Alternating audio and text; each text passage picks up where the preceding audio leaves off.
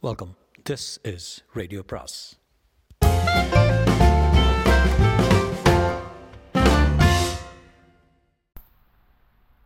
பொன்னியின் செல்வன் அத்தியாயம் நாற்பத்தி மூன்று நான் குற்றவாளி. சமுத்திரகுமாரி உனக்கு என்னை நிறைவிருக்கிறதா பொன்னியின் செல்வா இது என்ன கேள்வி? யாரை பார்த்து நினைவிருக்கிறதா என்று கேட்கிறீர்கள்? ஆயிரம் ஆயிரம் ஆண்டுகள் கலந்து பழகிய பின்னர் நினைவிருக்கிறதா என்று கேட்பது தகுமா? அல்லது தங்களுக்குத்தான் நினைவில்லாமல் போய்விட்டதா? எத்தனை யுகம் என்னுடைய சின்னஞ்சிறு படகில் தாங்கள் ஏறி வந்திருக்கிறீர்கள்?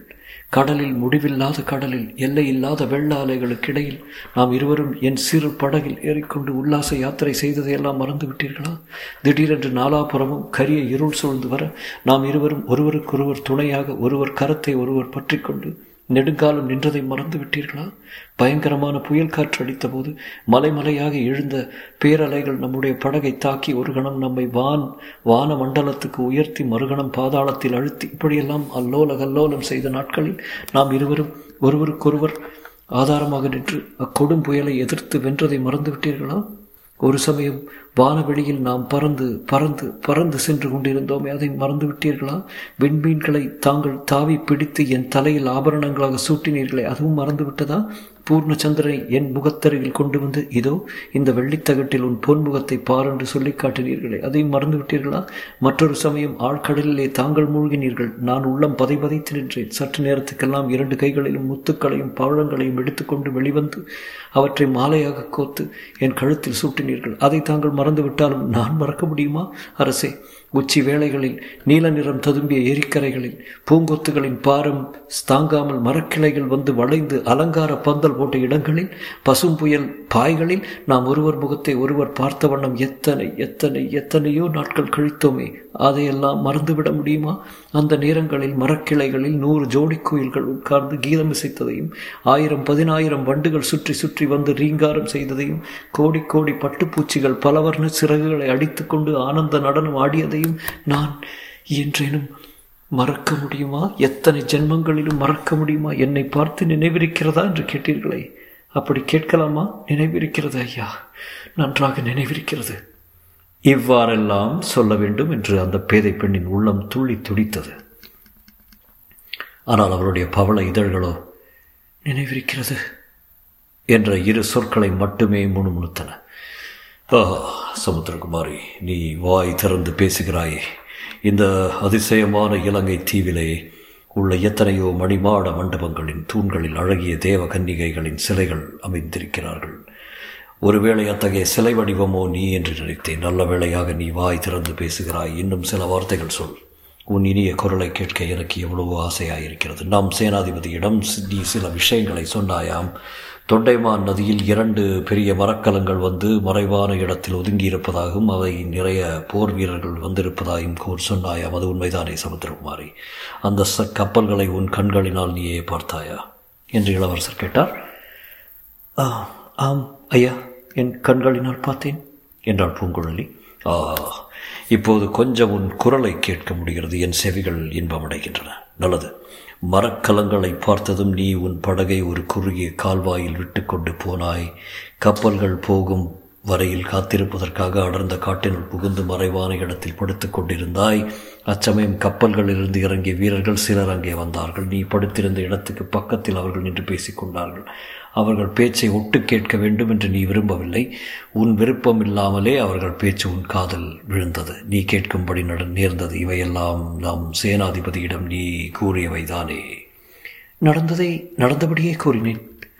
அவர்களுடைய பேச்சை கேட்டது அதை பற்றி உடனே சேனாதிபதியிடம் எச்சரிக்கை செய்ய வேண்டும் என்று உனக்கு தோன்றியது. வீரர்கள் அப்பால் போன உடனே நீ புறப்பட்டாய். சேனாதிபதி இருக்கும் இடத்தை தேடிக்கொண்டு விரைந்து வந்தாய். எப்படி? வந்தாய் சமுத்திரகுமாரி. பாதி வழி படகில் வந்தேன் பிறகு காட்டு வழியில் நடந்து வந்தேன். எங்கே போகும் உத்தேசத்துடன் கிளம்பினாயம்மா சேனாதிபதி மாதோட்டு நகரில் இருப்பார் என்று எண்ணி அங்கே போகும் உத்தேசத்துடன் வந்தேன். வழியில் மகிந்தலையில் இருப்பதாக அறிந்தேன். சேனாதிபதியை பார்த்து செல் சொல்வதற்குள் போதும் போதும் என்றாகிவிட்டது. எத்தனை பேர் குறுக்கே நின்று தடுப்பது?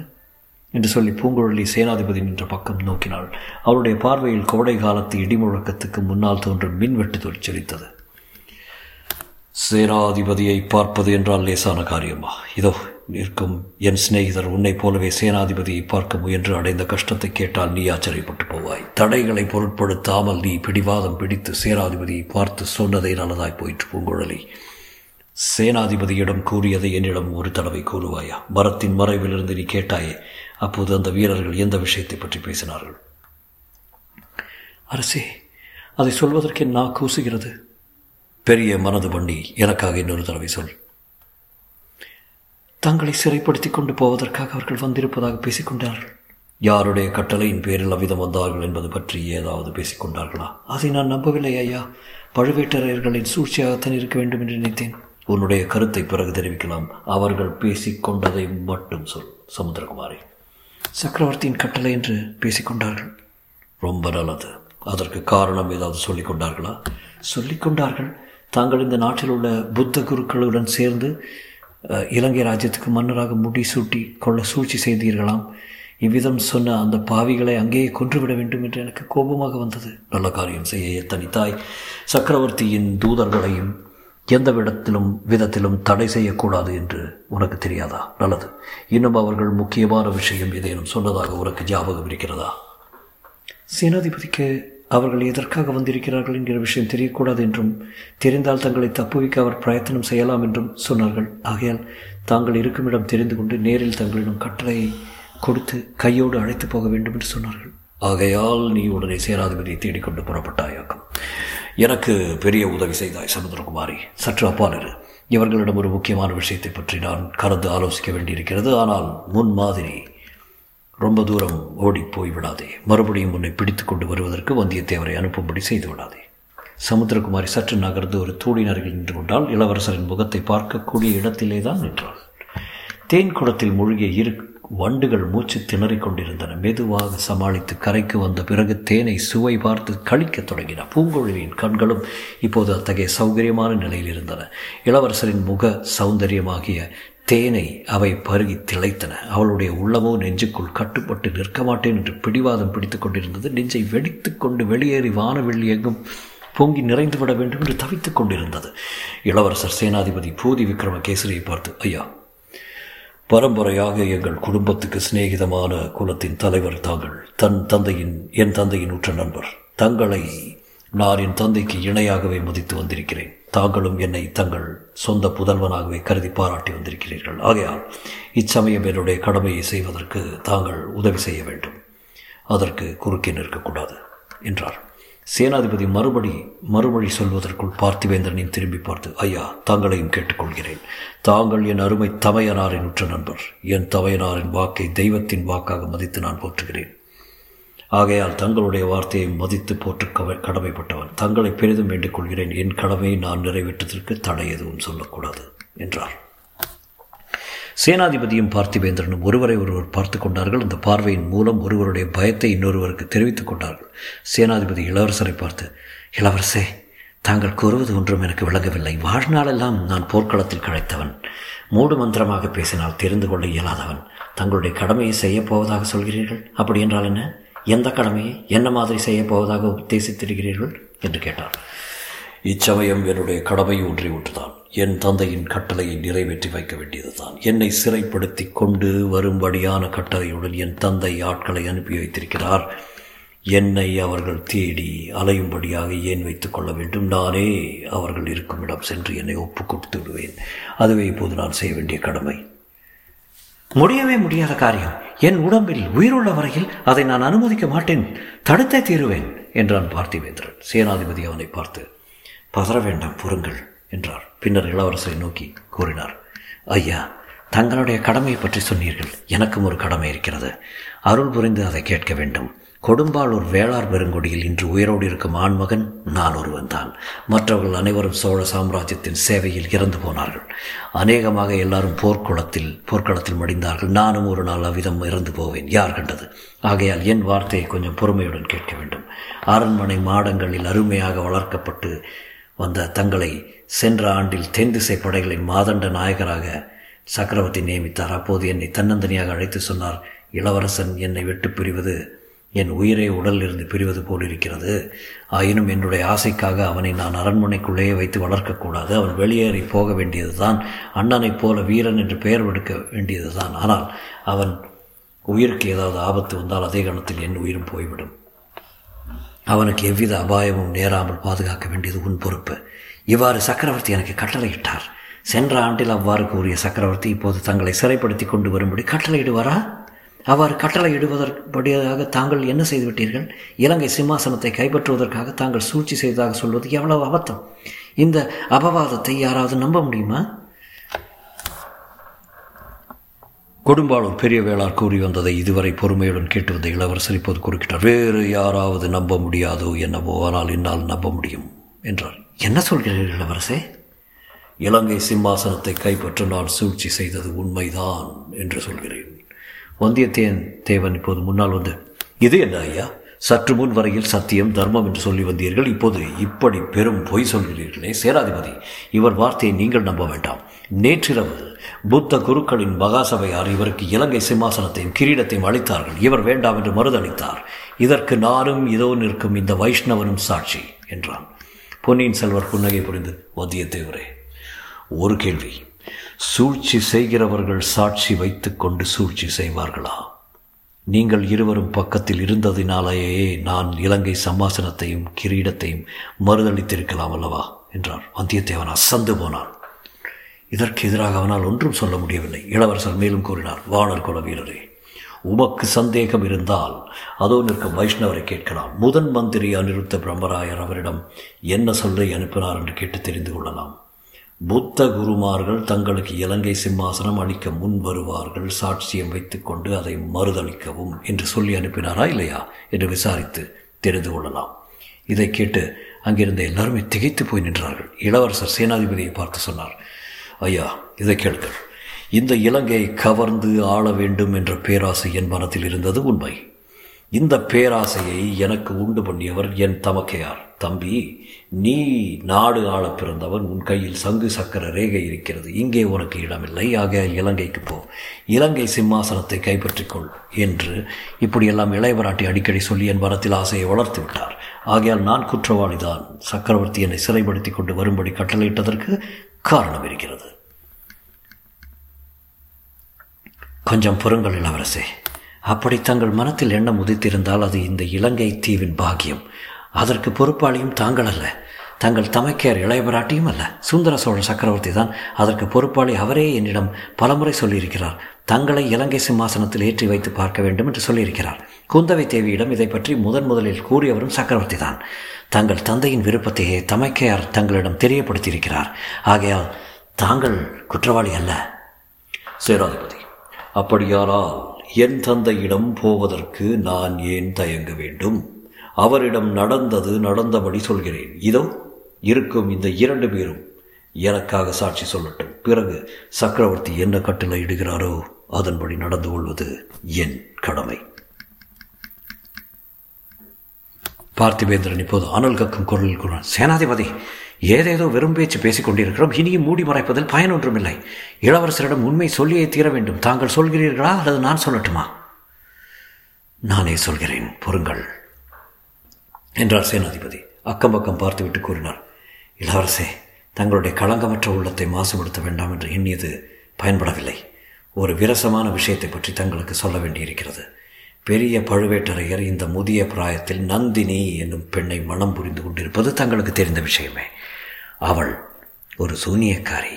பயங்கரமான மாய மந்திர வித்தைகள் அவளுக்கு தெரிந்திருக்கின்றன. அவற்றின் உதவியால் பெரிய பழுவேட்டரையரையே அவள் தன் காலடியில் போட்டு வைத்துக் கொண்டிருக்கிறாள்.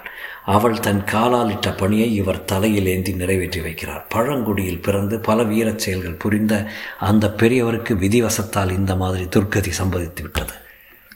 சேனாதிபதி இது நான் கேள்விப்படாதது அல்லவே. சோழ தேசத்தில் நாடு நகரம் எல்லாம் பேசிக்கொள்ளும் விஷயம்தானே? என்றார் இளவரசர். அந்த மந்திரக்காரி நந்தினியின் சக்தி இதுவரையில் பழுவேட்டர்களை மட்டும் ஆட்டி வைத்துக் கொண்டிருந்தது இளவரசை மன்னிக்க வேண்டும். இப்போது அவள் சக்கரவர்த்தியின் பேரிலும் தன்னுடைய மந்திரத்தை போட ஆரம்பித்து விட்டாள். அதனால் தான் இத்தகைய கட்டளையை தங்களை சிறைப்படுத்தி வரும்படியான கட்டளையை சக்கரவர்த்தி பிறப்பித்திருக்கிறார். சேனாதிபதி எச்சரிக்கை. சக்கரவர்த்தியை பற்றி கௌரவ குறைவாக எதுவும் சொல்ல வேண்டாம். என் தந்தையின் உடம்பில் உயிர் உள்ள வரையில் அவரிடம் கட்டளை எதுவானாலும் எந்த சந்தர்ப்பத்தில் இடப்பட்டாலும் அதுவே தெய்வத்தின் கட்டளையாகும். அதை நாங்கள் மறக்குவல் மறக்கவில்லை இளவரசே. சக்கரவர்த்தியின் சுதந்திரத்துக்கு மட்டுமின்றி அவருடைய உயிருக்கே ஆபத்து வந்துவிடுமோ என்று அஞ்சுகிறோம். நந்தினியை பற்றிய முழு உண்மையை நேற்று வரை நானே அறிந்து கொள்ளவில்லை. நேற்றிரவு தான் பார்த்திபேந்திரன் மூலமாக தெரிந்து கொண்டேன். அந்த பயங்கரமான விஷயத்தை தாங்களும் தெரிந்து கொள்வது அவசியம். மூன்று வருஷத்துக்கு முன்னால் மதுரைக்கு அருகில் வீரபாண்டியனோடு இறுதி யுத்தம் நடந்ததல்லவா? அப்போது தங்கள் தமையனார் கரிகாலரும் இதோ உள்ள பார்த்திபேந்தரும் நானும் கலந்து ஆலோசித்து ஒவ்வொரு காரியத்தையும் செய்து வந்தோம். பாண்டியனுடைய சைனியங்கள் அடியோடு நிர்மூலமாயின. வீரபாண்டியன் முன்னொரு தடவை பாலைவனத்தில் ஓடி ஒளிந்தது போல இப்போது ஓடி தப்பிக்க முயன்றான். அதற்கு இடம் கொடுக்க கூடாதென்று நாங்கள் மூவரும் அவனை எப்படியாவது கைப்பற்ற தீர்மானித்து பெருமுயற்சி செய்தோம்.